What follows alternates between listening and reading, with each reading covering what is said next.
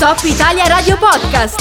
I contenuti della radio quando vuoi su topitaliaradio.it e su Spotify. Quindi di questa mattina la notizia è che eh, venerdì molto probabilmente ci sarà un secondo tentativo in Consiglio Valle per eh, far eleggere, diciamo far partire il governo Testolin. Eh, nonostante quello che è successo venerdì scorso, questo diciamo inciampo per cui i 19 supposti consiglieri che dovevano dare il loro ok non sono stati 19 ma solo 17, quindi non raggiungendo la soglia minima, da quello che si legge sull'ANSA questa mattina eh, è stato già convocato questo consiglio, è stato richiesto questo consiglio consiglio straordinario che sarà, ripeto, il Chuck 2 un po' di questa cosa e venerdì ci si riproverà. Noi abbiamo pensato, chiamiamo una persona, chiamiamo una persona che in questo momento non è all'interno del Consiglio Valle, lui è un consigliere comunale di opposizione ad Aosta e facciamoci dire lui come la sta vedendo, diciamo da fuori, no? attraverso il suo sguardo che in questo momento non è coinvolto direttamente, anche se lui comunque fa parte, diciamo, dell'agone politico. Buongiorno a Giovanni Girardini, ben trovato. Buongiorno, buongiorno a tutti e a tutti. Beh, la domanda che, che, le faccio, che ti faccio Giovanni, se possiamo darci del tu, è proprio questa, cioè eh, che idea ti sei fatto di questa, di questa vicenda e che idea soprattutto secondo te si stanno facendo i valdostani in questo momento? Quella che si stanno facendo i valdostani lasciamola loro, però la mia ma guarda, io ho, ho, sempre pensato che bisognasse fare il possibile e si doveva davvero fare il possibile per tenere in piedi, vi stupirà forse quello che dico, eh, il governo regionale, mm. ma per un semplice motivo, perché credo che andare alle elezioni, eh, alle elezioni nella situazione in cui si è eh, sarebbe una, un un rinnovare una situazione di instabilità e di caos come quella che stiamo vedendo da due anni e mezzo, ma stiamo vedendo in realtà da vent'anni e, ehm, e non cambierebbe niente. Quindi io auspico che riescano a stare in piedi e, e, a fare seriamente una nuova legge elettorale mm. che finalmente permetta di avere, eh, non adesso ovviamente, ma fra un anno, mm un, magari, spero, un, un, un, un'assemblea regionale in grado di governare, perché sennò così non si può andare avanti. Mi dispiace che eh, si debba eh, arrivare a vent'anni di agonia per capire che questa cosa deve essere prima o poi fatta. Se eh, al prossimo consiglio faranno la brutta figura, mi, mi dispiace dirlo perché non bisogna godere di queste cose perché in realtà eh, stiamo godendo di un male per la nostra, per la nostra regione.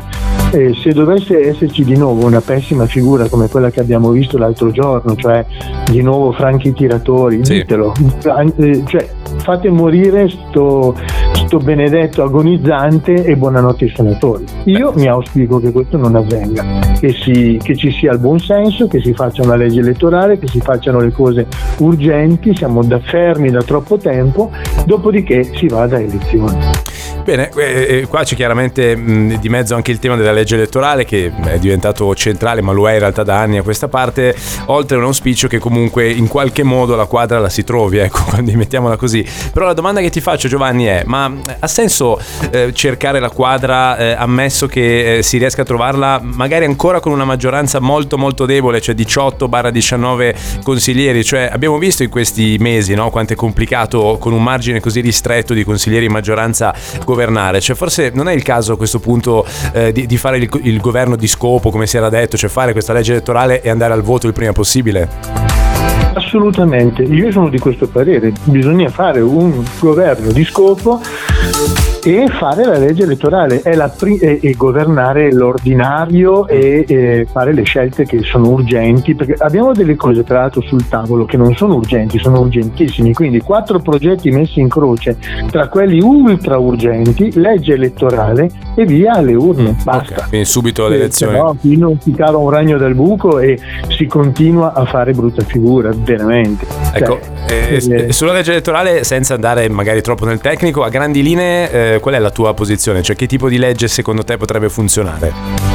Guarda, io credo che una legge che premi il maggiorit- che, che, che, che abbia un, un, concetto maggioritario, diciamo così, che premi la coalizione che eh, ottiene più, più, voti e le permetta di governare, credo che sia la cosa più di buon senso e quella che è più facilmente raggiungibile, perché io non credo che le forze politiche che oggi sono sedute in Consiglio regionale arriverebbero mai ad accordarsi su quella che è la legge elettorale di tutte le altre regioni d'Italia, cioè sul, pre- sul, sul presidenzialismo. Non lo faranno mai, non credo che ci si riuscirebbe mai, ma una buona legge ehm, con il premio di maggioranza come si deve, abbassando magari un po' il quorum, potrebbe essere una grande, una grande soluzione. L'importante è che si possa governare, mm. perché altrimenti patiremo tutti tanto e questo dovrebbero rendersene conto tutti. Senti, io ti giro anche un messaggio che non c'entra con questo, ma c'entra più con la dimensione del consiglio comunale di cui fai parte, di un ascoltatore che ci chiede un tuo punto di vista sull'operato di Nuti. Dice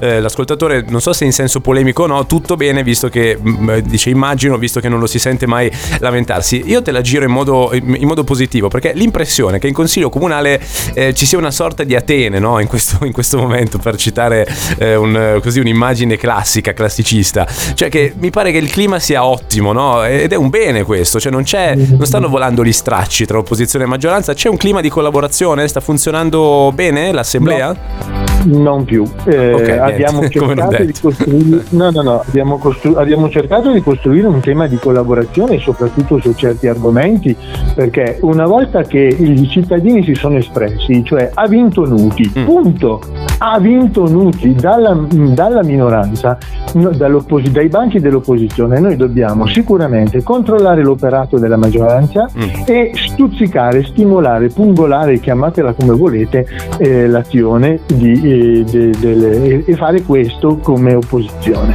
Il problema è che ci abbiamo provato in tutte le salse, detta proprio fuori dai denti, ci siamo molto sentiti poco presi in considerazione e anche un po' presi in giro spesso e sovente quindi eh, ci abbiamo provato e adesso non ci proviamo più. Adesso volano un po' più gli strati, okay. poi siamo come civili e quindi ci diciamo le cose in modo corretto, credo, però eh, ormai è sotto gli occhi di tutti che dopo due anni e mezzo la città è eh, in una situazione di stallo e di degrado. Poi so benissimo che mentre dico questo eh, quelli della maggioranza si arrabbieranno come delle iene, ma si arrabbino pure perché io sono in opposizione, resto in opposizione e ho assolutamente intenzione di dall'opposizione collaborare sui progetti che condividiamo per la città, alcuni li abbiamo portati avanti noi, sembra assurdo, ma qualcosa la maggioranza di, de, da parte dell'opposizione ha accettato e quindi ovviamente su questi noi collaboriamo e diamo la massima collaborazione e sul resto mi dispiace, ormai sono due anni e mezzo che gridiamo le stesse cose e non vediamo risultati. Eh, tenetevi, la città si terrà i grattacieli in piedi dopo secoli che devono essere demoliti, la città si terrà delle piste ciclabili che porteranno via eh, un sacco di parcheggi, di eh, possibilità di sosta, mm. eh, massacrando il, il, commercio in certe aree della città.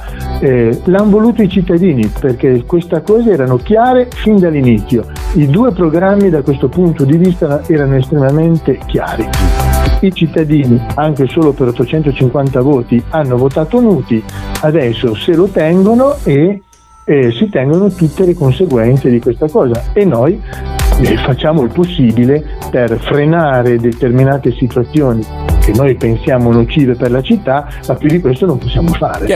Ricordo a tutti che in Consiglio Comunale, anche se la Renaissance ha perso per soli 850 voti, che voglio dire sul Comune di Ostia sono veramente pochi, ehm, la maggioranza e l'opposizione tutta intera hanno una differenza da 20 a 9, sì. 20 consiglieri contro 9, cioè è una maggioranza bulgara è, è, certo. è imbattibile. Eh, perché, sì, perché c'è un, perché chiaramente un, un, un, sistema eh, premiante nei confronti di chi vince il ballottaggio e nei confronti appunto di chi, di chi vince, ecco, anche se le certo. proporzioni erano un po' diverse. Però eh, immaginati se ci fosse la stessa situazione che c'è il Consiglio Valle, sarebbe, sarebbe veramente un Ma, doppio, doppio incubo.